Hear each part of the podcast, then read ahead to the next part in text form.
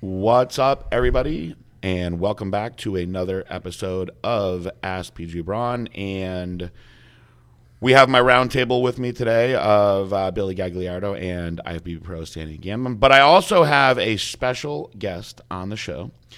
And my special guest is uh, Trevor Kurtzen, who is not only a SARM expert, whose show I have actually done before, uh, but just to give you a little background on him, he's a chemical engineer and uh, he has done all sorts of re- research on different um, dietary supplements. Unfortunately, he's Canadian, but we still like him. Uh, we don't hold that against him too much. Um, but he uh, he is currently working towards his uh, doctorate in the field of exercise science. He is a former professional bodybuilder. Uh, he's done uh, international modeling, all sorts of stuff. And like I said, he is a, a friend of mine. I've done his podcast before. And with SARMs being such a hot topic right now, we've gotten a lot of questions on SARMs. And Sammy talked about SARMs a lot in his episode. I figured, you know, who better to bring on than Trevor? So, Trevor, thank you very much for coming on with us today. All the way live from Winnipeg, Manitoba. Was that a good enough uh, introduction for you? That was that was very flattering. Thank you. good, good. So let's get right into it. And why don't you explain to everybody what SARMs are for the layman's listeners? Okay, so there's a lot of confusion on what SARMs are. So basically, steroids have a lot of therapeutic benefits if you think of them in a clinical setting. Someone with HIV or cancer or some sort of muscle wasting disease, if you gave them steroids, that would improve quality of life, that would improve functionality, but the problem with steroids is that steroids aren't selective, so that also affect your liver and your prostate. So you wouldn't want to be giving someone with cancer something that's going to negatively affect your liver. And then also there's the androgenic properties for females and things like that. So what researchers did is they basically said, hey, is there a way that we could make a steroid that would give them the therapeutic benefits and none of the side effects? And that's basically what SARMs are. So SARM stands for selective androgen receptor modulator. So what that means is that SARMs are selective they bind to the androgen receptor just like steroids do, but they don't affect your other tissues. They don't affect your prostate, your liver, or any of those other tissues that you don't want them to affect. Another nice thing about SARMs is that there's no androgenic properties. So steroids have two overlapping effects. They have anabolic properties, which is just to build muscle, and then also androgenic properties, and that's to increase male sexual characteristics. So testosterone, for example, 100 to 100 anabolic to androgenic ratio. That's why as a boy goes through puberty, he gets bigger and stronger, but then he also starts growing facial hair, his voice deepens, all that type of stuff. Now, for a man, if he takes an androgenic steroid, it's not really that big of a deal because he already has a lot of androgenic hormones in his body. He might just grow a little bit more body hair, sweat a little bit more, things like that. But for a woman, because she doesn't have these androgenic hormones in her body, she's going to get facial hair growth, she's going to get clitoral enlargement, a lot of these sides. She's basically going to turn into a man, which is what we don't want. So that's the nice thing about SARMs that number one, they're selective, and then number two, there's no androgenic properties so that you won't get any side effects from them. So there's going to be so many questions that stem just from that statement alone, but I think to to best move this along the right way, and then I think that you'll answer questions uh, as we go along. We can get into now that people have an understanding of what SARMs are. One of the things that I didn't actually throw in the outline that I'm that I would like to talk about is what do you think about all the people who think that SARMs are a waste of time and say, well, why wouldn't you just get on steroids? Which they obviously don't understand what SARMs are, but I get that a lot now. So the problem with SARMs is that they're not regulated. They're sold right now as a research chemical. So what that means is that the company selling them, if they put for research purposes only on the label, they can legally sell whatever they want. It's an FDA loophole. So they could literally put urine in that bottle and put for research purposes only and legally sell it. So a lot of people who are using SARMs and say they got nothing from them, mm-hmm. most likely they got fake product. If you go on like Alibaba or whatever and you look at the cost of raw hormones, testosterone is around $800 per kilo, where a SARM, let's say Ostarine, is about $10,000 per kilo. So Ostarine, so any any SARM, Ostarine, S4, um, Rad 140, whatever SARM you want to talk about, they're very, very expensive. So I think a lot of people are getting fake product. And then another misconception about SARMs is that because they don't cause any water retention, you're not going to get that initial scale weight. So if you were to use a very wet steroid, let's say you're going to use D-ball or Anadrol or Deca, within two weeks of taking it, you're going to step on the scale and you're going to be 10 pounds heavier. That's not muscle gain, that's water retention. But because SARMs don't cause any water retention, I think someone would take an oral SARM and they compare it to something like D-bol and be like, hey, on D-bol, I gained 10 pounds in two weeks. On Ostrin, I gained one pound. Ostrin is way less strong. So I think that's some of the reasons. Um, another reason is that SARMs don't aromatize into estrogen, and to maximize muscle building, you do want a little bit of estrogen because estrogen sensitizes the androgen receptor. So if you actually want to build muscle at the fastest rate possible, you wouldn't just use SARMs. You'd use SARMs in conjunction with steroids. Which I think that people are doing more. I mean, Sammy is a, a perfect advocate of that. I, I actually think that SARMs played a, a humongous role in the difference in his physique from last year to this year, and especially from um, Canada to Texas. And I don't know how open you want to be about what you did from Canada to Texas, but you had a pretty thorough SARM protocol. If you want to throw it out there real quick before we go farther into the discussion. Yeah, I actually uh, talked to Trevor about this and uh, PJ and Billy. Um, basically, I dropped a few other compounds that I was taking, and I added in Rad. Which compounds did you drop? I dropped Winnie, um, and I dropped Tren. Which m- many people would be very scared to remove those two things. Yeah, that's almost like a, a guarantee going into a show. And so you then did what? I introduced YK11 at 10 milligrams, and I introduced Rad 140 at uh, 20 milligrams. And you did that for how long? I did that for three weeks. And you noticed what? Significant difference in conditioning, hardness of the muscle, more fullness, and then the last 10 days, I added in 20 milligrams of S23 oral. And wh- how do you think? What do you think of that protocol, Trevor? I think it's good. Um, another thing about SARMs or steroids is that steroids are very effective, like trend. No one's gonna argue trend. Like Mhm. it works very, very well. But because it's so it's so androgenic and it puts such a strain on your body that if you've been using trend for a long time, your physique almost looks tired. Yes. And you guys, you guys know what I'm talking about. Like you'll see a really good bodybuilder do show after show after show, and he almost just looks exhausted. And it doesn't matter, you know, how many rest days he take or what or what's his diet looks like. His body's just burnt out because he's using so many androgens. So the reason why Sammy was able to progress at all those shows is that by using SARMs, there's no androgenic properties, so it doesn't stress out your body as much. If that makes sense. 100 percent. It's kind of like uh, when your adrenal cl- uh, when your adrenal like fatigued, adding more caffeine. No, you got to titrate down, and kind of cleanse yourself. You rejoice yourself with something new. It's hitting the body Yeah, differently. yeah. It's kind of like someone their adrenal glands are burnt out, right? So normally they would take one scoop of pre-workout, and that no longer works anymore. So then they take two scoops, and they take three scoops, and they take four scoops, and you're on this like vicious cycle that you're just gonna get, you're just gonna dig yourself deeper and deeper and deeper into a hole unless you give your body a chance to recover.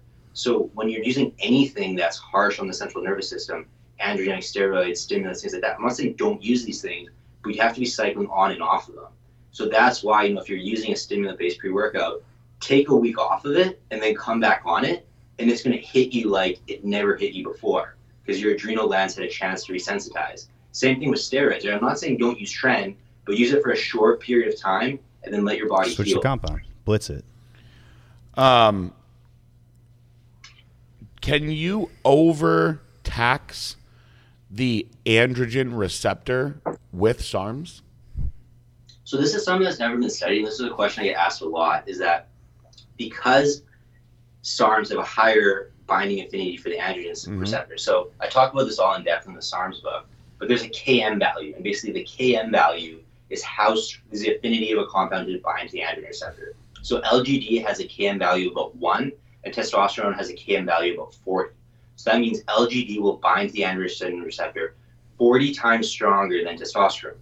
So a lot of people ask, well, if all these SARMs are binding to the androgen receptor stronger than steroids, wouldn't the steroids then flow around in your bloodstream and aromatize into compounds you don't want and cause side effects?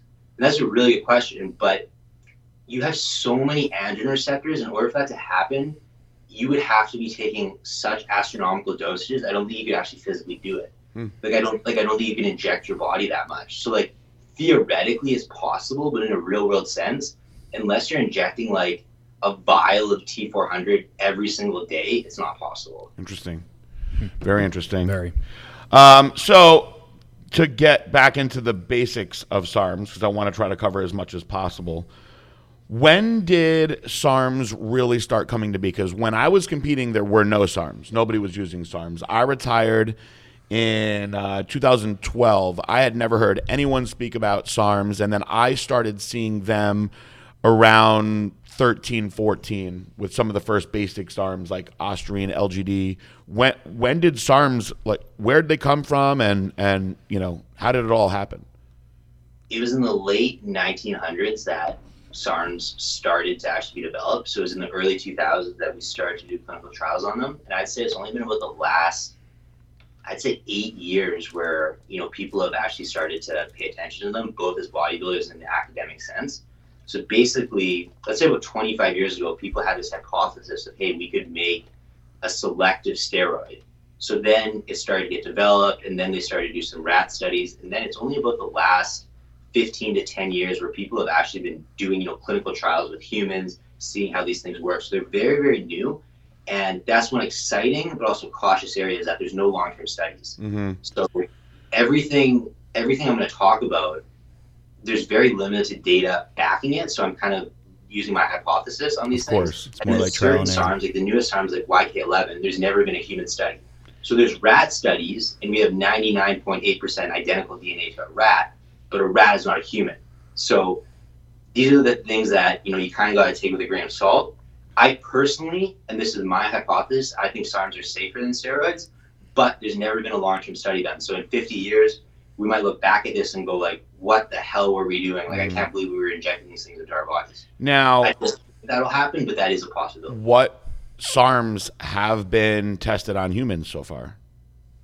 Austrian is the most tested. So if you if someone listening to this podcast has never wanted to use SARMs before and wants, you know, to start with SARMs and wants the safest option, Austrian is by far the safest option. Carterin would be the second one. Now there was one rat study that showed the rats that were giving Carterin caused cancer. I talk about this in the SARMs ebook. They gave the rats Carterin for two years.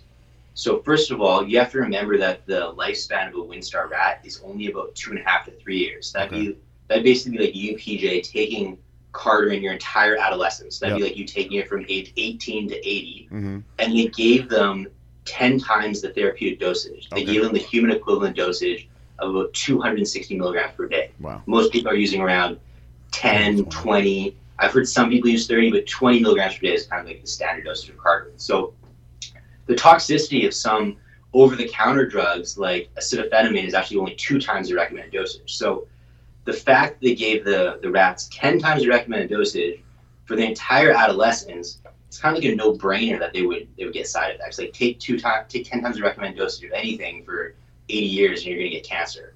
What Now what positive effects happened to the rats in that time period? they increased metabolism, they increased fat oxidation, they improved insulin sensitivity. My thinking is that there was some foul play here. Mm-hmm. What I'm thinking is that you know pharmaceutical companies want to patent these drugs and want to get them licensed as pharmaceuticals because right now anyone can buy them as research chemicals. So what I'm thinking is that some scientist who's working for these pharmaceutical companies developed a clinical trial trying to get this side effect so that they can then get it off as so then basically the FDA would ban them and they could only be purchased as a pharmaceutical. That's what I'm thinking is Mhm. happening. Um, this is all hypothetical, no one really knows, but that's my personal opinion. I mean, it makes sense. Because- Yeah. Carterin is a PPAR agonist. It- basically, a PPAR agonist is a fancy way to say it influences the genes in your body that increase fat oxidation, increase metabolism. Now, a lot of things that you take every day, fish oil, green tea, these are PPAR agonists as well. Carterin, obviously, just being a drug, affects them to a greater extent. PPAR agonists are very safe. They improve cholesterol, they increase muscle insulin sensitivity, like all really, really good things. Carterin could theoretically cure type 2 diabetes Wow. because it decreases body fat, it improves metabolism, it improves insulin sensitivity, all things that you know a type 2 diabetic doesn't have.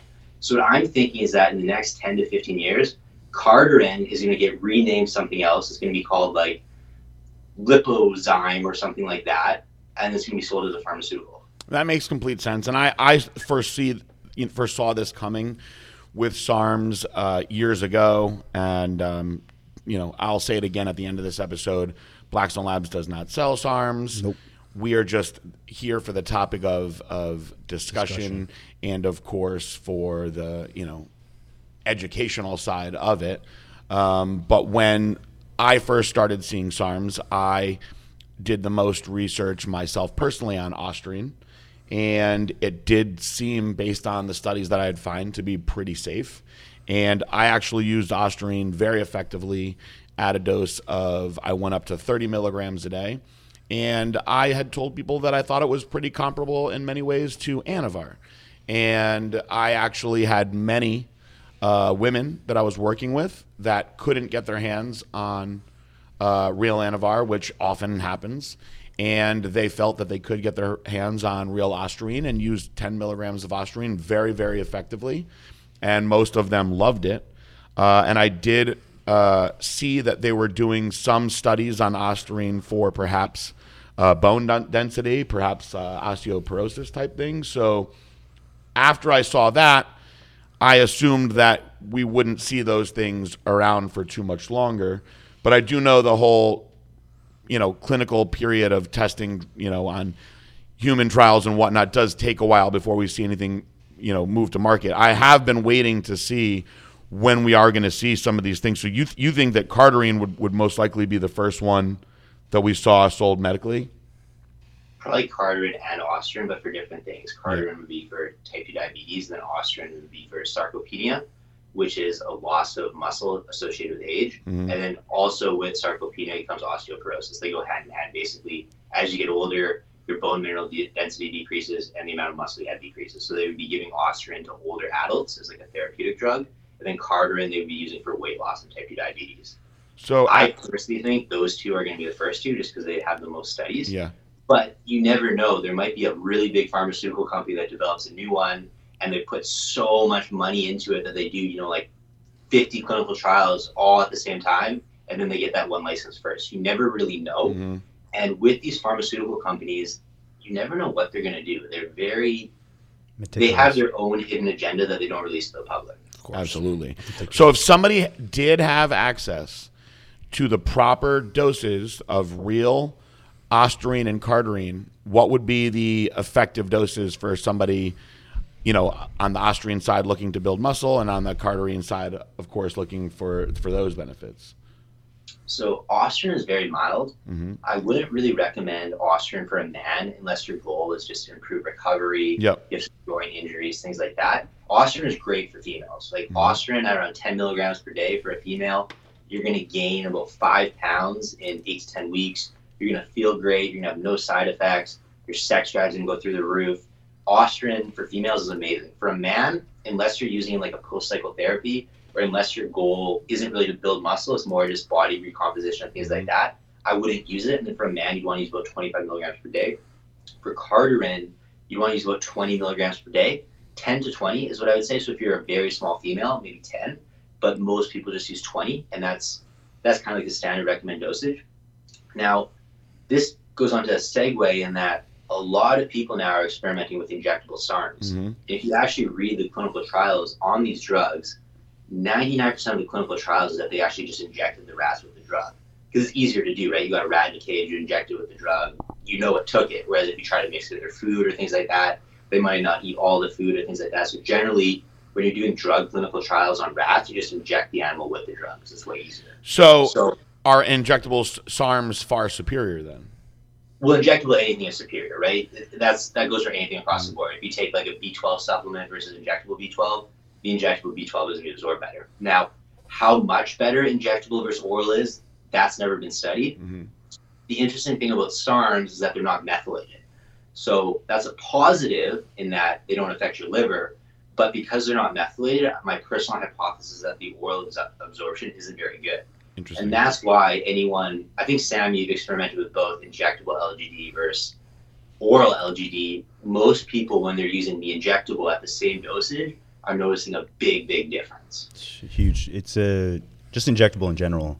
Any SARM is a significant difference in my opinion. So I have only used uh, myself personally. I've used uh, Ostrine at 30 milligrams during a PCT, and I thought it made the PCT uh, far easier than it had I not had it for sure.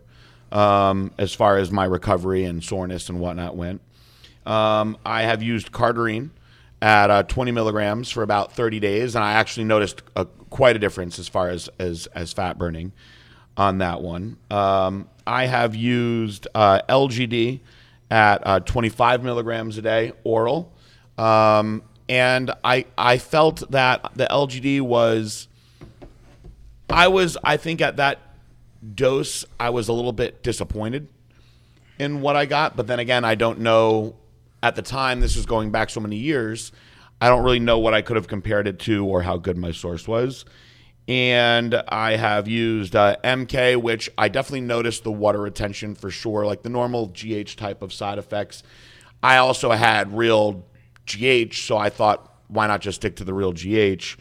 Um, the most profound changes that I've ever seen by far, and I will, I've said this before on my podcast before, to, to any oral supplement that I've ever taken, and that goes for Anavar, Anadrol, Dianabol, Winstrol. S23 changed my body faster and, in a more impressive way than anything that I have ever taken. And I did it for 30 days, and I did uh, 20 milligrams for the first uh, week. And I had, you know, Tony Huge had said he had gone up to 100 milligrams. So I was like, you know what, maybe I'll go to 30. Uh, so I went to 30 milligrams for two weeks, and that's when I was really, really changing. Where everybody was like, "Man, what are you doing? You're getting bigger and leaner and harder."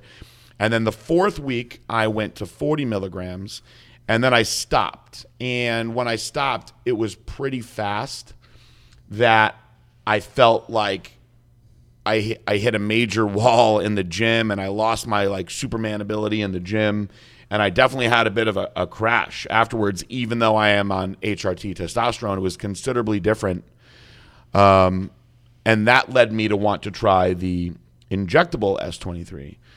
Now, the injectable S23 that I was using caused me tremendous pain anywhere that I put it, and it was giving me fantastic results, but the pain even in little microdoses, was so insanely bad that it was blowing up wherever I was putting it that I toughed it out for about two weeks and then I never wanted to touch it again.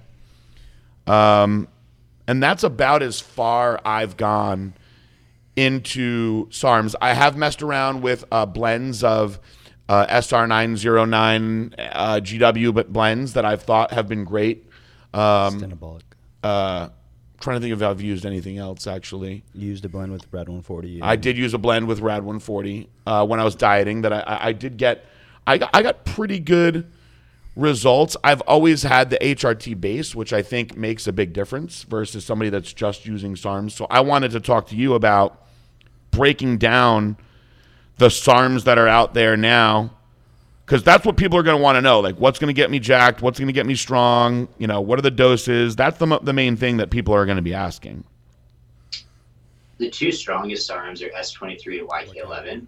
Mm-hmm. S23, um, this is straight from the SARMs ebook. Instead of a paronitro group, it has a cyanide group. So that allows it to be 96% oral bioavailability. So S23 is the only SARM that is basically just as good oral versus injectable. Glad to know Interesting. I would glad to know that now after all that pain that I went through. I try to explain well, that to. Okay, so the, the, the tough thing about making injectable SARMs is that SARMs are very delicate hormones.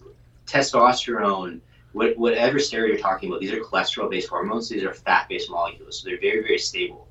The you, you can cook it, and like you, you basically can't denature this hormone. Hmm. But SARMs, they denature very, very easily. So if this if the saturation point is like 210 degrees Celsius and you just get that up to like 225, you'll denature the hormone.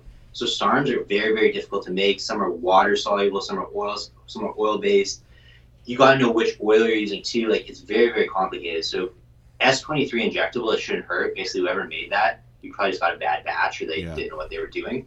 Um, it happens, right? Like if, if the saturation point's 210 and you cook it up to like 225, everyone makes mistakes, and then because S23 is so expensive, they probably didn't want to throw it out, so they just sold it, even though they know they know they screwed up. So S23 and YK11, those are the best oral bioavailability and the strongest arms. That's what I was Now, gonna say. YK11, that one's methylated, and this is a very unique drug in that it's almost like half designer steroid, half SARM, because it's a SARM, but it's methylated. So it's almost like you took Winstrol and you took Ostrin and they had a baby. That's like YK11 is. Good and then Mhm. YK11 also influences myostatin. So theoretically, YK11 will make every drug you stack with it more effective. Like resensitizing the Out of all of, of all the SARMs, YK11 is the one I'm the most interested in, and YK11 is the one that I think is going to revolutionize bodybuilding the most. And Sammy, how you have used YK11? I right? love YK. It's my favorite. I know Tony Huge loves YK, but didn't Tony Huge also believe that he tore his hamstring because of YK11? So all this is okay. Great point. Mhm. All steroids, all SARMs, they decrease collagen synthesis in the body. So it's very, very important that while you're taking steroids or SARMs, you supplement with collagen. That's very, very important. That's I think I actually found out. all bodybuilders should be supplementing. What is with your favorite collagen supplement? Whatever's cheapest. Because we get we get these I get these questions a lot. A lot of women Go to Vitamin are Shop. buying like uh, you know they have like the bovine co- collagen supplements that you can get in, in powdered form at like Publix. Mm-hmm. That's what I use. Yeah. and Yeah, you know uh, there's there's women that are just supplementing with- with it like crazy because they say it makes their hair grow longer. Okay, so what's interesting is that collagen is made of endothelial, and your hair, your skin, your entire lining of your cardiovascular system, it's all made of endothelial. It's all made of collagen. Collagen is the most abundant protein in the body because everything besides your muscle is made of collagen. Your tendons, your ligaments, your bone, your skin, your, your nails, everything's made of collagen. So everyone would benefit supplementing with a collagen supplement. The problem is that traditional humans you would buy it, you you know, you kill a chicken, you eat the meat, and then you'd use the, the bones to make bone broth and you make soup. If you ever talk to your grandma, right? She'd roast a chicken, she'd save that carcass, she'd make bone broth, Mhm. chicken noodle soup or whatever. But we're not doing that anymore. If you go to the grocery store, you're getting that perfect chicken breast, there's no tendons, there's no ligaments. No one's making bone broth anymore, so we're not getting collagen anymore. And collagen is the highest in glycine. So if you're going to be making bone broth or things like that, that'd be the best way to do it. But then if you just want to supplement, just get collagen. Some people argue marine collagen is better than bovine collagen. In my opinion, that's a marketing hype. If you look at the amino acid profile, they're almost Man, identical. collagen's so cheap. At the end What of day, about bone not broth? People ask me if they should be supplementing with bone broth. It's the same thing, really. Yeah. I mean, it's I mean- delicious. I, what I would say is, I would say, don't waste your money on collagen supplements or bone broth supplements. Just go make bone broth. If you have a slow cooker, throw some bones and some sea salt in the slow cooker for 24 Time hours. is money, man. So I'd rather spend the money, to be honest. So I, I had a question for you, real quick. Back to the S23. Um, so I took it coming off of a show this year, and I know we, you know, we talk about SARMs being selective androgen receptor modulators, but I can't help to feel that when I was taking S23, I felt like a strong androgen type surge from it. Like it felt like I was taking, you know, like you know when you take trend. I and- did too. and you mm-hmm. have that feeling, that alpha as fuck feeling. I had that from S23. So if, if, if SARMs have no androgenic qualities to it, why did I feel that? Okay, great question. I should have I should have phrased that better. Negligible androgenic properties. So Got S23 okay. and YK11 do have some androgenic properties, but nowhere near the strength of like testosterone or something like that. So what you said is true. S23 and YK11, those are kind of like the new, more cutting edge SARMs. It's like anything in life. We make a car, we want to make it faster and faster and faster and faster. So all of the newest SARMs are stronger than the first SARM. So Austrian was kind of like the first SARM ever to be developed. Very, very mild, pretty much zero androgenic properties. And then they made LGD, then they made S4, then they made S23, then they made YK11. S23 and YK11, I would not recommend to a female because they do have some androgenic properties. And because they're so selective, they're binding into that androgen receptor so well that that's why you're feeling so like anabolic and like almost godlike. Yeah, Yeah, that's exactly how it felt. It was absolutely. like godlike. Um, I I loved S23. I did too. Uh, I just had such a rough experience with the injectable, but now that I know that, I will I will just you know when I run it again, I'll it stick to the oral. Yeah. What is the optimal dosage for oral? So again, this is something that people have never experimented with. So I just I just want to say I want to clarify one thing is that any women listening to this podcast, all SARMs are safe, but don't touch S23 or YK11. Those ones do have some androgenic properties, so those don't touch. Now S23, most people are using about 10 milligrams per day. Tony has gone up to I think 50. He said and 100. He told me. in generation iron transformation. Yep. Yeah, people run 50, and people say like 50 milligrams of S23. That's an absurd dosage, but what dosage of Winstrol do most people take? 50. So Yep. it doesn't seem that crazy to me. Um, I would say you know start at 10. 10 would be kind of the conservative dosage, and then work your way up. I don't think it's crazy. I think it's just more of the, like there's the, obviously up going up to 50 milligrams is just more side more side effects in my opinion. Yeah, you increase the dosage of anything, you're gonna get more side effects. That's that's 100%. there's like a bell curve response. Like as you increase your dosage, your results also increase, and then eventually starts to taper off, and you get the Mm, side hair starts effects. thinning, that. stuff like that. What So about it, dep- it depends on size, body weight, experiment, 100%. experience, amount of muscle. If you're just a younger guy who's never really used SARM, I'd start at 10. If you're like a pro bodybuilder like Sammy, who's got a lot of muscle and has like, you know, a lot of years training hard in the gym, I'd probably use like 30, 40, 50. Good to know. now? So if you were going to use S23 and YK11 together, what would be a safe and smart dosage of each one? They're pretty similar, so I would pick one or the other and then Okay. stack with RVD. That's what I would do. Okay. So the way, like, if- you want to build muscle at the fastest rate possible, Like you use a te- you use a steroid that aromatizes into estrogen testosterone the easiest. Yep. You just use a little bit, like 200 milligrams per week. You basically just want a little bit of estrogen in your system to sensitize the androgen receptor. Mm-hmm. Then also men need some estrogen for sexual function, and things like that. So you use like a hormone replacement therapy dosage of testosterone. You use something androgenic, so that'd be like tren, and that's just to give you a lot of strength and aggression in the gym. You use an anabolic like LGD, and then you use something to lower myostatin like YK11. You use those four, and then if you want to get even crazier, you use insulin and growth hormone on top. That's what we use in the generation iron transformations, and that's how we put 43 pounds of muscle on someone in 30 days Yeah. and we have to scans to prove it. And I'm not saying do this because that guy, he would work out and then he would lie in bed all day. He was so exhausted. Like he was gaining muscle at such a fast rate, he felt like a zombie. Like like it sound like it sounds like gaining 40 pounds of muscle in 30 days. Like oh man, that'd be amazing. But this guy, he would work out, eat, and like lie. Like he would like eat, lie down for an hour, eat, lie down for an hour, work out, lie down for like that's all he did was eat and lie down because he was just so so exhausted. That's crazy. That's cool though. Um, it's, it's, uh, it's going to be in, enhanced too. I'm I'm certainly uh, intrigued more now. I was going to at one point I was planning on. I mean, I haven't even I haven't worked out in a couple weeks. I unfortunately had uh, mono, and um, part of what I wanted to do when I came back was use some S23 again, but maybe I'll use YK11 instead. They're pretty similar. I use one or the other. Um, YK11, I would say would be better if you're stacking it with other things, but S23, if you're going to be using that as your primary anabolic, I would I would pick that. So like, let's say you're going to use one SARM plus Carterin, then I would pick S23. But let's say we're going to use Carterin, LGD, maybe some testosterone, then I would use YK11. So it depends on if you're going to be using multiple compounds or just one. Yeah, I care the most about being lean. So Rad like most of these guys are trying to get bigger and bigger these days. I care the most about having the lowest level of body fat. I just really liked the way that S23 made me feel very strong and it gave me a very hard look. I would stack S23 with Carterin and SR9009. Yeah, and I Yeah, liked SR909 a lot. For 09 is that so Carterin is a PPAR agonist, SR9009 is a Rev or B agonist. Very, very similar things. Carterin influences the genes on fat loss more, where SR9009 influences the genes on mitochondria on energy more. So SR9009 would be something that like an MMA fighter or a boxer would really like because like his ATP it would just be going nonstop. It'd be crazy. But that's also good for fat loss because you don't get tired. You do 45 minutes of cardio, you feel like you could do three hours.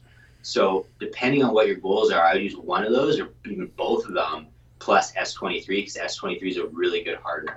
But honestly, all SARMs are good hardeners because you don't get any water retention. Yeah. I'll be that's honest. good. Uh, in my opinion, I think Rad 140 and YK11 with GW and SR 9009 would be a little more beneficial for what he's going for, in my opinion. If I'm Yeah. correct. It like With the test when it really comes down to it, there's it's it's kind of like you have chicken breast. Are you gonna eat brown rice with it? Are you gonna eat quinoa with it? Are you gonna eat sweet potato with it? They're all good Personal options. It's kind of just like yeah. pick what you want at that meal. Um, for what you're trying to do, I do Carterin SR9009, then pick S23, pick Rad140, or pick YK11. Everyone's different. Everyone reacts to drugs a little bit love- differently. So I you love might the maybe mental- like one a little bit the more. mental Saturdays, aggression you get off little of bit more. They're all Rad140, man. similar. But I can use the oral S23 fine. Anything else you would suggest getting an injectable then? S23 is 96% oral bioavailable. YK11 is also very oral bioavailable because it's methylated. Mhm. Now, because it's methylated, you wouldn't want to use YK11 for a long duration because it is liver toxic. Yep. So, if you were going to do, let's say, a 12 week SARM cycle, I would say S23. You Okay. can do it oral, you don't have to worry about injectables. I usually run my stuff in shorter blasts anyway, so Yeah, then you could do four weeks YK11, four weeks S23. S S23, YK11, Carterin, MK677, and Ostrin are all very, very good orally. SR9009, LGD, S4, and Rad140 you want to inject. 100%. They're- So- they're oral bioavailable. I'll agree with just- that 100%. S4 seems to be the one that I've been hearing more questions about lately. So can you tell us a little bit more about S4? S4 is interesting. S4 it often gets compared to Winstrol. It's another really good hardener. You'll get strength from it, but you won't really get size. What's annoying about S4 is that it also binds the retina in your eye, so you'll get this like weird night vision. I've like, heard that. Dude, yeah, it's, it's really hard. It's something you can't describe with words. Um, you You almost get this like yellow tint in the side of your eye at nighttime. It's not. It's not serious. Like as soon as you stop taking the S4, then it'll stop binding to the retina, and then, then it goes It's away. like So, it's it like if you were walking through a hallway after taking it. and you saw like But- yellow everywhere. For a lot of people, I don't think S4 is the best option because a lot of people, you know, are working in the evening. Unless you have, you know, like a like a nine to five job where you go to the gym after work and like you're not really doing anything from 8 p.m. on, I wouldn't use S4 because it is kind of weird. But S4 is really good for strength and hardening. All all SARMs are really good for hardening. Like S4, Rad 140, YK11, S23. You're gonna notice hardness to your physique. It's almost like Winstrol because you don't get any water retention. There's no estrogen. There's no progesterone, anything like that. LGD is the only SARM you'd get some water retention. And then MK677, you would get water retention as well because that's an HH secretagogue. So If someone is using um, real growth hormone, is there any point for them to take MK then? okay, so two different things. So, what a growth secretagogue means is that MK677 causes your pituitary gland to increase its HGH output. Mhm. So, MK677 isn't growth hormone, it's causing your body to produce more growth hormone. Yep. Whereas when you're taking growth hormone, you're taking the actual drug. Now, your body doesn't really release growth hormone during the day, it releases it in the evening. And it releases it in pulses, like basically while you're asleep, when you're doing your REM sleep, it releases a huge pulse of growth hormone. Your body doesn't really release growth hormone besides in the evening hours, and it doesn't release it as like a trickle effect. It releases it in like maybe like two huge pulses in the neck. So the way you could use both of them is that you use growth hormone during the day. So maybe take it first thing in the morning, um, maybe take it again at lunch or whatever you want to do. Then you use MK677 before bed, and that would maximize the amount of growth hormone your body naturally produces. So basically, like a 24 hour loop of growth hormone being outputted, correct? Exactly, exactly, yeah. Now, I would say 20 milligrams of MK677 would be equivalent to about four IUs of growth hormone. growth hormone. So, for most people who are using growth hormone, they just want to get a little bit of fat loss, better recovery, better skin. I would say MK677 What- what can you use- Now, if you're trying to be the next Ronnie Coleman, then you'd want to use actual growth hormone in conjunction with it. But for 99% of people, I would say MK677 would re- replace their growth hormone. Interesting. What can users uh, do to prevent the water retention? Is there anything you would recommend, or is it just diet? You can't do anything. Yeah, It's like just like how growth. It's just a hormone. Yeah, I mean, if you're using real growth hormone at four IU's or more, you're going to hold water. That's just the way that it is. Just a question.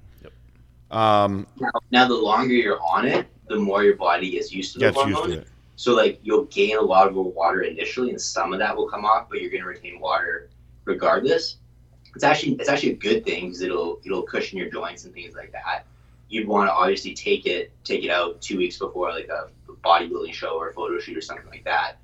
But unless you suffer from high blood pressure, retaining a little bit of water isn't an issue. It actually probably a good thing for your training. So women that are listening, best protocol for women. Let's just say between like bikini and we'll we'll say even like a bodybuilder, a female bodybuilder.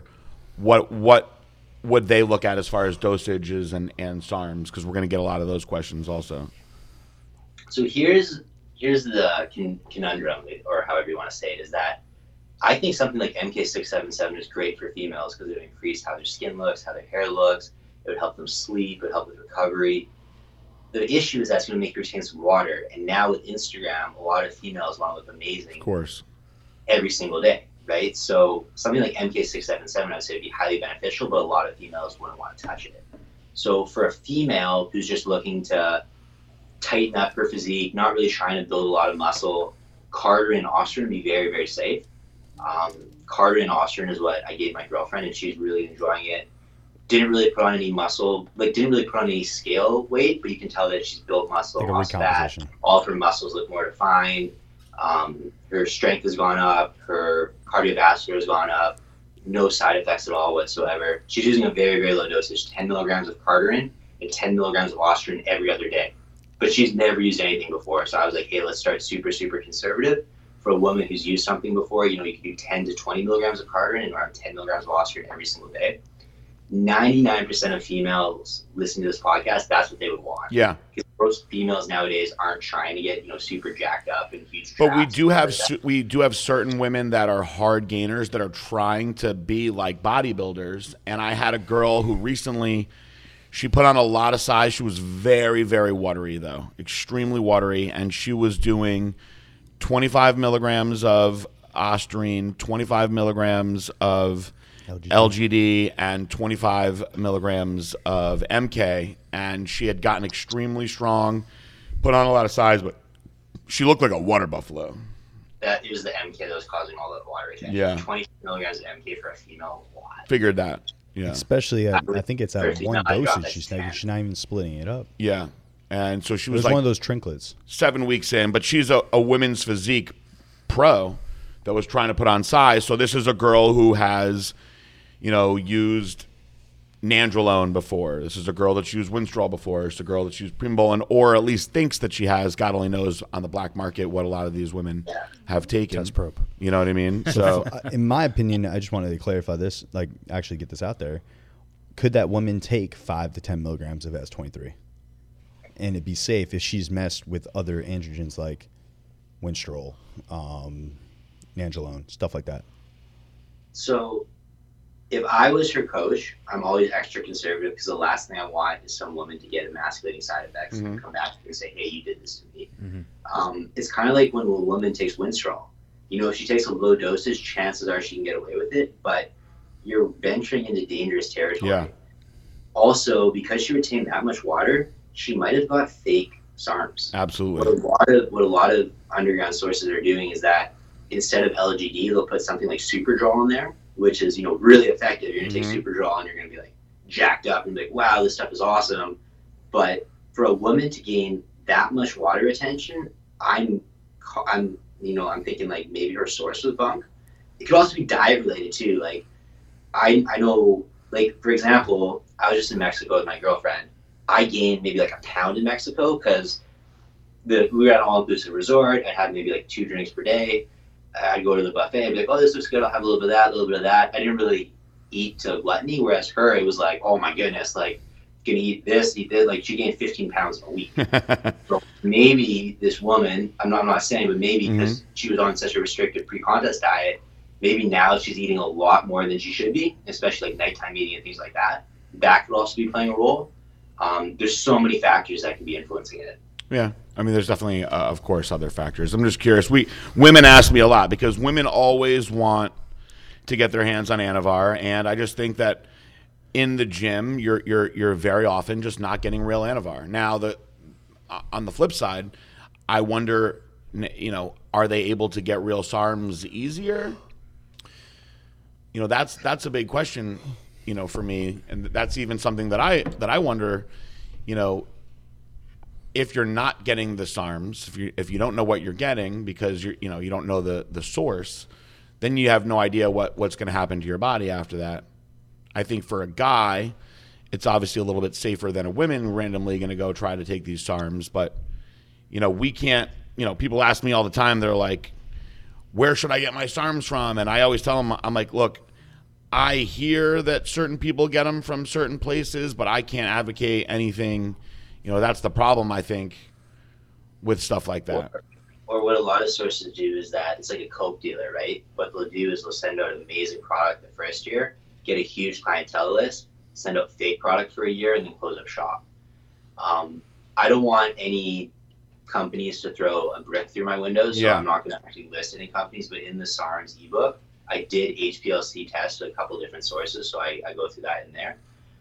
A lot of companies are selling fake SARMs, and that's the unfortunate thing. And to be completely transparent, I don't think it's always the source doing it on purpose. I think it's their source in China that's screwing them. Probably. So I think that's the next question. I mean, I- I'm almost positive you've probably gotten this question already, but there is word that China is now having a new trade ban on SARMs and on a lot of anabolic hormones. Um, do you think that that is actually going to affect the availability of those substances? No. Ster- Steroids have been illegal in China for 20 years. That doesn't stop them. They Chinese people don't care if, if you if you're gonna pay them, they'll do it. Just like fentanyl. Fentanyl is illegal in China, but Yep. you know where all the fentanyl is coming from? It's coming from China. Oh, I know. care. I think that's why the bill was passed. Was because yeah, of it's basically it's basically China trying to clean up their image, saying like, "Hey, we know that a lot of these drugs are coming out of China. We don't support this. We're going to pass this bill." They're just trying to clean up their image. Nothing's going to change. So what about the SARM Act? Where's that at? right So that will change. Um, what's going to happen is that U.S. companies will no longer be able to sell SARMs. So then it's just going to be just like steroids. You have to import them from China or other countries or things like that. But what happens is that HPLC testing is not cheap and it's not easy to do. If you don't know a guy at a university, you can't just contact a lab clinic and say, "Hey, I'm going to send you some S23 and test it." Like they're not going to they're not going to take your phone call, right? They're going to be like, "That's a gray area. I don't want to touch it. It's not worth making 200 bucks. Don't ever call me again." Right? So what these companies do is they're just going to send you you're going to you're going to buy a sample, right? You say like, "Hey, looking to do a long-term partnership. Can you send us 50 milligrams of Ostrin?" That source knows that you're just testing their quality, so they're going to send you the best Ostrin possible. You're going to try that 50 milligrams. Maybe you'll send it off for HPLC analysis. And you'll be like, oh, 99% pure. The source is great. Then when you buy a kilo, they're going to send you crap. So basically, it's just gonna be mm-hmm. Yep. okay. So they want you These to trust the source. these people in China, they don't care. Like, like they, if they're going to sell fake eggs to their own citizens, think of what they're going to sell some Westerners. So these supplement stores carrying SARMs right now, or if they are SARMs or not, most likely should take them off their off their out of their inventory. Correct? It's hard to say. Like the, we all know that the SARMS bill is going to go into legislation. We just don't know when. Probably there'll be like a 90 day washout period before it goes into legislation. So they'll probably have 90 days to you know get rid of all their stock. I don't think it'd be you know in legislation immediately. I wouldn't be ordering anymore. I'd kind of be selling all your, off your inventory. Um, I don't think right now they can prosecute you. You'd probably just get whatever you have confiscated. Hmm. Interesting. Very interesting. Good. No, I, I wish uh, all you brick and mortars out there listen to that. Yeah. Makes it good for our pro hormones, though. Hundred percent. That's the point of me asking that question. Uh, It's SARMs. SARMs are just going to be like steroids, right? Like you just have to buy it on the black market. yeah. And the unfortunate thing, like SARMs are already basically black market if you think about it. Some sources are selling really good stuff, some sources are selling crap. You don't know what you're getting. And that's the scariest thing about bodybuilding. And that's the reason why I don't want to really take stuff anymore is you buy this stuff, who knows if it's even real? Who knows what you're actually putting in your body?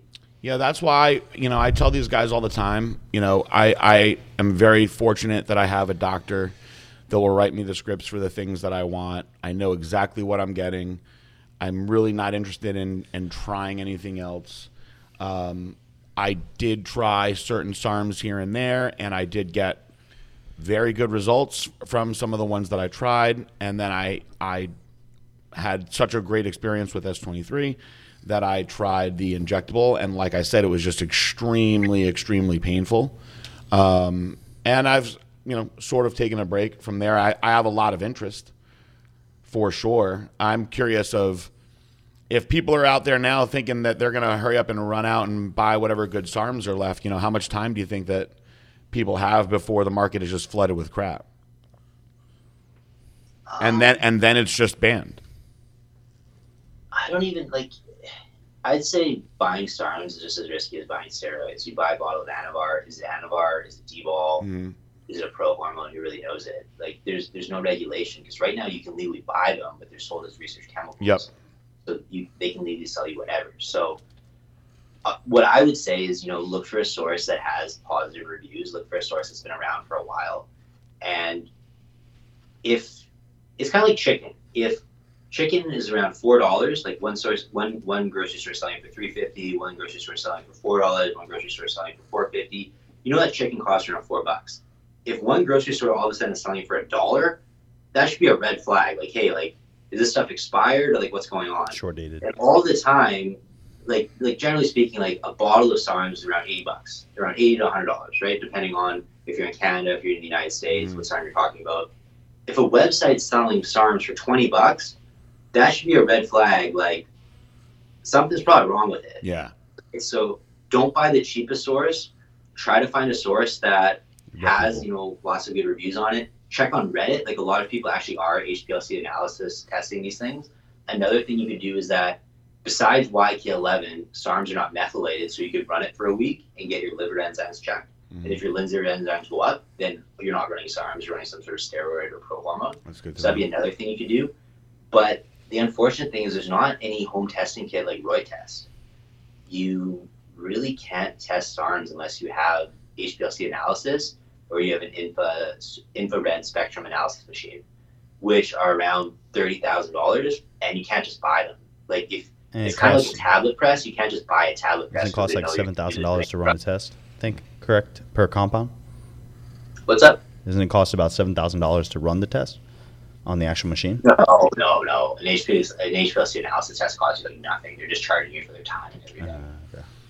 The And- machine's expensive, don't get me wrong, but you're basically just paying for a lab tech and everything like that. In your book, you did show stuff that tested quality. Yeah, there was a couple of sources that tested quality. Um, I th- like I think there are good sources out there. I'm not saying all the SARMs on the market are, are crap. I'd actually say there's probably more good sources than bad sources. I think it's just the bad sources that are kind of ruining the image. You know what I mean? It's kind of like everyone focuses on Mm-hmm. the rotten apple. It's like one teacher molests a student, but there's a million teachers who don't molest Yep. but everyone talks about the one teacher who did. So I think most of the SARMs being sold are actually, you know, genuine quality. I think there's just a couple bad apples, and the nice thing is that with how quick information spreads on the internet, those bad apples get cleaned up pretty quick. And your your ebook is called what? It's sarmsbook.com. So it's and me, Tony, and Coach Trevor. and and that information is in there. Correct. Oh well, 100% free. our listeners should should go and check that out. I, I mean, all your SARM questions. If you want more, especially uh, many of many of our listeners are going to wonder where to go and find them now. That's the one thing that I'm not really wanting to talk about on, on here. And there's a book out there for you guys to to check out and see. Uh, I do have a non-SARM related question. Um, can you explain for our listeners what exactly is Formafil? Formothil is hydrolonic acid. And do you feel that most of these guys that are coming out of, let's say, Kuwait, that are extremely round, They're all full of oil. and it is, do you feel that it is this this particular oil? Um, I think a lot of them. Okay, so Formothil is actually water based. It's hydroloric acid. I think it's five percent Mhm. suspended in water. I probably shouldn't even know that concentration, but whatever. And that's when if you ever go to like, um, I don't like like a like a laser hair removal clinic, and they do like lip fillers Mm-hmm. or they do like cheek fillers or things like that. My girlfriend gets her lips done, and it's just hydroloric acid. I Yeah. told her, hey, I can cook you this and, and make it. And I'll, it'll cost you like ten bucks. When she's spending like four hundred dollars on lip fillers, but it's all the same thing. And basically, what it is is it just swells. So it swells the muscle or it swells your lips, and that's what gives them those like full lips that you know a lot of women want. And how long does it last for? a couple months. So I'm gonna I'm gonna be honest. I went through a period where I used some Formafil, and it actually seemed to work pretty good. It really did. And So um, it's it's kind of like a plus and a minus. Is that Formafill because it's water based, it doesn't stay in the muscle. Yep. So you're gonna have to do it every three to four months to kind of be like your maintenance dosage. Mhm. Now the good thing about that is like let's say you screw it up, that you get a lump, that's gonna go away. It's pretty hard to screw up because it's water based. Mhm. But with oil, that's not going anywhere. That's in there unless you actually go to the doctor and get it drained or get it cut out. That's why a lot of guys using synthol, you know, they, they do their first couple injections, it goes really well, they get a little bit careless, and they get this huge lump on their shoulder or whatever. So I'm overly cautious. Synthol, theoretically, is a better investment because it, it doesn't go away. Mhm. But if you screw it up, you've got a weird looking muscle for the rest of your life unless you actually go to the doctor and get surgery to get that. yeah, because the the Formafil definitely did all go away. Um, what is the proper loading phase for it? Oh man, that's such a loaded question because it depends on what muscle, how big you are. Yeah, and I think it also depends on the desired effect that you're going for. Also, Yeah, yeah. Like, I mean, I don't care enough to actually jimmy up my arms, but if I were to do it, you know, like I don't have that huge arms to begin with, so I'd maybe just put like half a mil in each tricep head, half a mil in each bicep head. Very, very, very, very simple, right? Someone like Sammy, he's got bigger arms than me, so he probably want to do like a mil in each tricep head, a mil in each bicep head. Um, a lot of people will do like a mil in each upper pec, and we'll do that um, maybe like two or three times per week for about a month, and we'll take like four months off and then do it Mhm. again. But body it metabolizes does right? seem to cause a muscle building effect. I think because you're swelling the muscle so much, you're stretching the fascia, and it's actually building the muscle. Like Tony swears that ever since he's formafilled his shoulders, his shoulders have actually gotten bigger. And he says like without the formafill, his shoulders are bigger than when he started. Now you could also say, well, you've also been training multiple more years. Yeah. You've also been using drugs for multiple more years. So was it that? Was it a conjunction? Who's to say? But Formafill is very safe. So if you're gonna do some sort of site enhancing product, I would do Formafill. good to know. So no synthol, guys. That's basically what he was saying. Well, he was saying that done the right way, synthol stays where the Formafil doesn't. Yeah, the but at problem least, is everybody at least, fucks it up. at least the Formafil is safe. So No, that's that's my I've, point. I've never used Synthol, but it would hurt like hell because you're injecting oil, you're not injecting Mhm. water. I used uh, painless pumps, which Palumbo used to advocate, in my rear delts when I was competing, and it made a tremendous difference to my rear delts. However, now I have major atrophy as well as uh, neurological issues back there, and I actually believe it's from repeatedly site injecting those areas. I have had injuries there as well, but I've had a number of doctors um, scratch their heads over what has actually happened to that part of my shoulder, how strange it is. They might have had some sort of preservative in there, and that's what would cause the atrophy. I like I like I don't know how painless pumps is made. I don't know who's making it. But It's kind of like with steroids. Oil doesn't like bacteria doesn't grow in oil. So in Mhm. order to make unsanitary gear, you have to really not know what you're doing. Yeah. a lot of these labs are putting in crazy amounts of BA and BB because they're like, well, I want to make sure this stuff is sterile, so they're putting in like way too much, and that's what's causing the inflammation and the post-injection pain and everything. And you're injecting a preservative into your muscle. Like, like, that's destroying the muscle tissue basically. So that's what I think is they probably added some sort of preservative to increase the shelf life, Makes sense. and that's what caused the atrophy. Hmm. yeah, three Makes years. a lot of sense. Well, we've covered a lot on SARMs. Is there anything that you feel that we really missed that you want people to know today? Um, so SARM's book, you can thank Tony for that. We both get bombarded with questions on SARMs on a daily basis. So Tony basically paid to have that book written just because he wanted to put this information out there. Really? Tony Oh, very- another thank you to Tony. We love Tony over here anyway. So It's a great Tony's a very generous guy. Um, he's actually too generous. The problem is if Tony had his way, no one would ever buy anything. He'd give everything away for free. oh, I know another guy like that. So. Maybe that's why he and I get along so well. Yeah. But, but honestly, that's why we wrote the SARMs book is that it's free. There's like like people are accusing me of trying to monetize it, but I'm like, how am I trying to monetize it? It's free. Um, I'm not saying buy my training program or anything at the end of the book. It's just information. It's just a fucking PDF you download, dude. yeah, it's, it's, very informational. Honestly, I- It's, it it's almost great. like you know how some coaches will give out like a free workout program. They kind of say like, hey, yeah, they try to sell their ebooks. yeah, or whatever, try to build their following or whatever. Like it's it's free, no strings attached. You don't have to buy anything. We're not gonna like build your. You don't have to. It's put in just your you guys are putting out information. that What are people- you most interested in right now besides SARMs?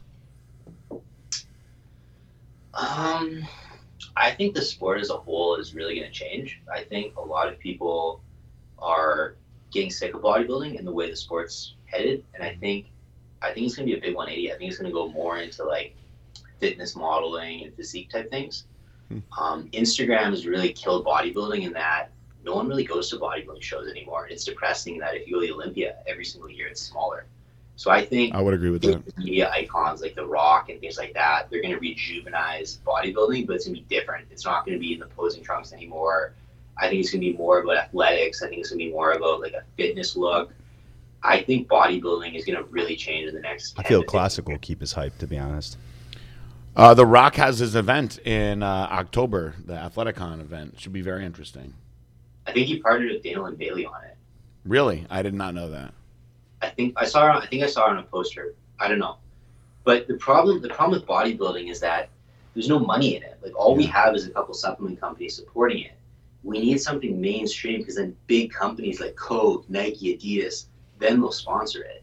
Compared to like Coke, Optimum Nutrition is like nothing. Of course. That's the reason why bodybuilding is dying. Is that if you look at CrossFit, if you look at any sort of athletics, they've got big sponsors. They've got mm-hmm. Nike, they've got Reebok, Yeah. they've got Coca Cola, Gatorade. Why do you think? No one really wants to get associated with It's bodybuilding. because bodybuilders are very, very blacklisted because of the drugs. Yes. But at the end of the day, all athletes are. Although drugs. CrossFit, female CrossFit athletes look like, you know, poster childs for steroids. But, you know, once the whole baseball scandal went down, we could, I don't want to get into this right now because it's a whole topic for another discussion. But once this, the, the scandal in baseball went down with Patrick Arnold and Mark McGwire, it all really pointed at the bodybuilders. And then bodybuilders became these big, drugged out, bad, bad people and media started going away from bodybuilding more and more and more and more. Now, you can also combine that with the fact that many of the big sponsors just don't really like the direction of where bodybuilding has gone. And so they've pulled out of the big shows as well. I love bodybuilding. That's why I sponsor all the big shows too. Also, I feel like I've gotten to live a pretty awesome life minus all the FDA stuff thanks to bodybuilding. So I give back for that reason quite a bit. But I do understand why many of the sponsors have left. Yeah, I right. think with the internet, though, a lot of people are going to start to realize how prominent sports performing drugs are. Um, we also just did a docu- documentary with, Netflix, with uh, National Geographic, and in National Geographic, the document the documentary was all about doping in sports. Mm-hmm. and there was professional wrestlers, professional football players, professional hockey players who all came out and admitted to using performance enhancing drugs. Now, depending on the sport, they use different drugs, but everyone's doping in some way. So what I think is I think this whole taboo associated with bodybuilding is kind of going to blow over because we're going to eventually realize every professional athlete is using performance enhancing drugs. And then what And needs to happen, it needs to be properly regulated so then it's accepted and then people can appreciate the fact that it's making all the sports better.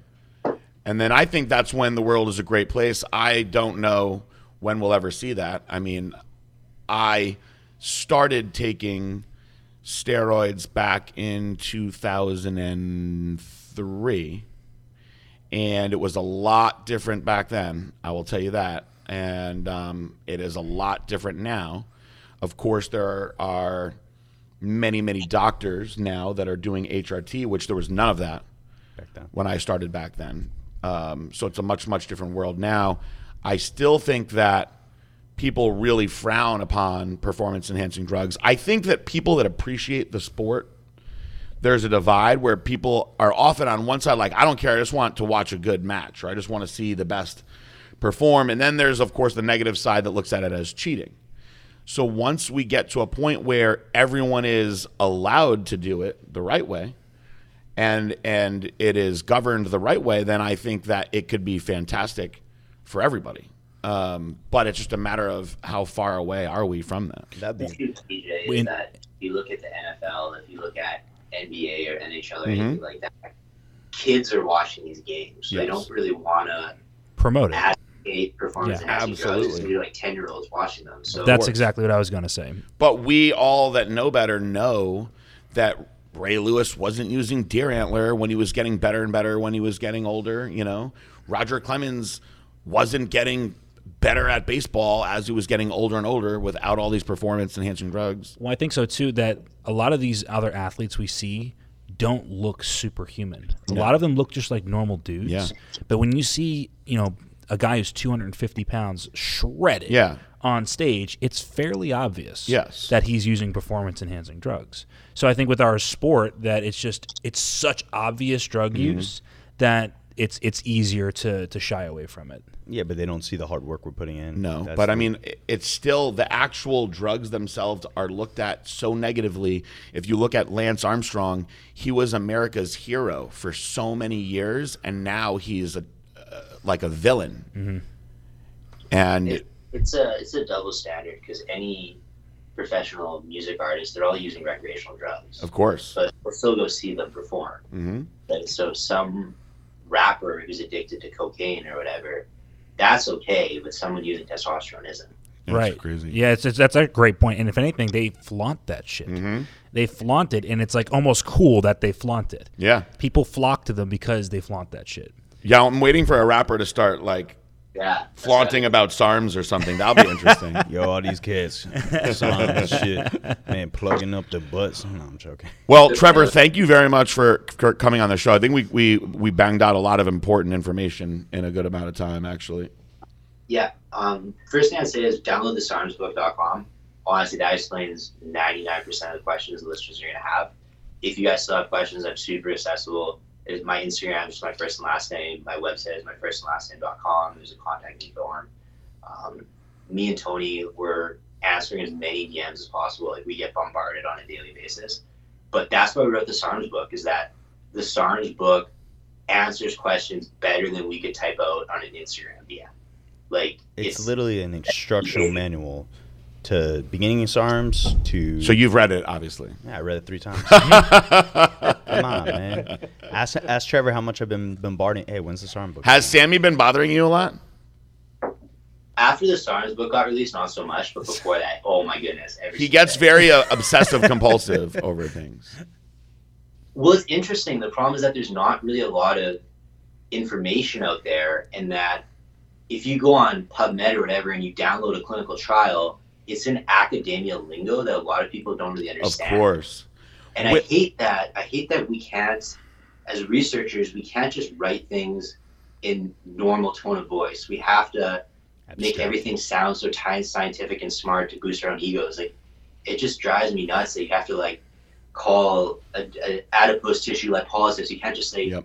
fat burning, right? Like, it's I don't get it. And I, I will uh, I will shout out Gorilla Chemist, who I love, and I, I have always said good things about. But what often would happen when we were having discussions with people is, you know, he is such an intelligent guy, but he never would laymanize the things that he was explaining.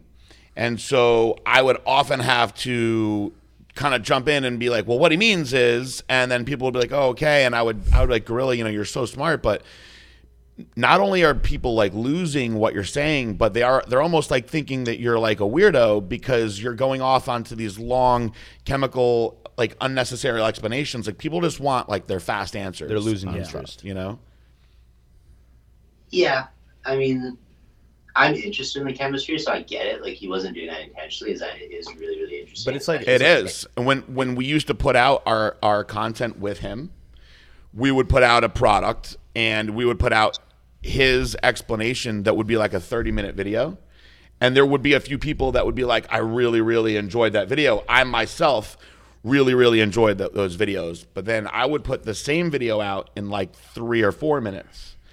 And people would be like, oh, I, I get it now based on that. And that's just the way that this world works. You know, that's just It's like English versus Spanish. Yeah. If you don't speak English. Well, I mean, like Bob the bodybuilder, like doesn't really fucking care about the chemistry most of the time. Yeah. He just wants to know what's it going to do, how long is it going to do it, and how long should I do this for. that's 80% really of your Clientele. listeners, your clientele. So look, like we we want to know the chemistry no matter what. Anyway, we want to be able to understand it. We want to be able to understand our bodies, of course, but even breaking it down to supplements. People just want to know. To me, they're like, "Well, what can I stack with this? Because I'm trying to lose weight and I'm trying to get stronger, and I want Yeah. this to happen." They just want their their fast answers so they know what to go to right away. Hundred percent. When I first started working in the call center, I would go on these like lengthy explanations of our products, and then I started to realize that I could have condensed that to maybe like three three words. You know, maybe like a sentence, and the, this sale could have been done a long time ago. You know, so I think for the the general public, the simpler the better. But we do appreciate. Uh, we absolutely appreciate the chemistry. So You have a fine line with that. You have a, like a good balance, Trevor. where are Yeah, you uh, actually explained it very well. I actually, you, you did, he does. He, he's he's fantastic. That's part of the reason why I wanted to have him on here. Where are my last question? Where are most of the clinical studies being done outside of the United States? Okay, I gotta answer this and I gotta go. I got a meeting at the university at four. What's interesting is that a lot of the clinical studies are being done in Europe. And Europe's medical system is completely different than the North American medical system. I was actually originally going to go into med school, but then once I started to research the curriculum more, I just didn't want to do it. And actually, the life of a medical doctor is really boring. You're mm-hmm. basically meeting old people and refilling blood pressure medication. Yes. But, but anyways, in Europe, it's almost like holistic nutrition, right? Like they still write prescriptions, don't get me wrong, but in Europe, the doctor can actually write you a prescription and go on a walk, and you can take it to like a provincial park and get it for free. Hmm. And you can like if a doctor prescribes you exercise, you can actually go to the gym and get it for free. That's Like cool. Europe's completely different. It's fascinating. So North America, for whatever reason, is kind of stuck in their ways and very hesitant to bring on new information. Like cholesterol is a terrible biomarker of cardiovascular health. 95% of people who have a heart attack have perfect cholesterol. Mhm. Now, something called uh, DPA machine, digital pulse wave analysis, that actually tests how elastic your arteries are, and you can see how much plaque is in your arteries, which is much more important. Seeing how much plaque is in the arteries Text me is that, much more important than your cholesterol. that test. Now, in Europe, they actually do this as part of their regular screening. Whereas here in North America, we're still doing cholesterol, cholesterol, cholesterol. Some people say this is because of the pharmaceutical companies own the medical system and they want people to be taking more Statins. cholesterol Mhm. medication, statins.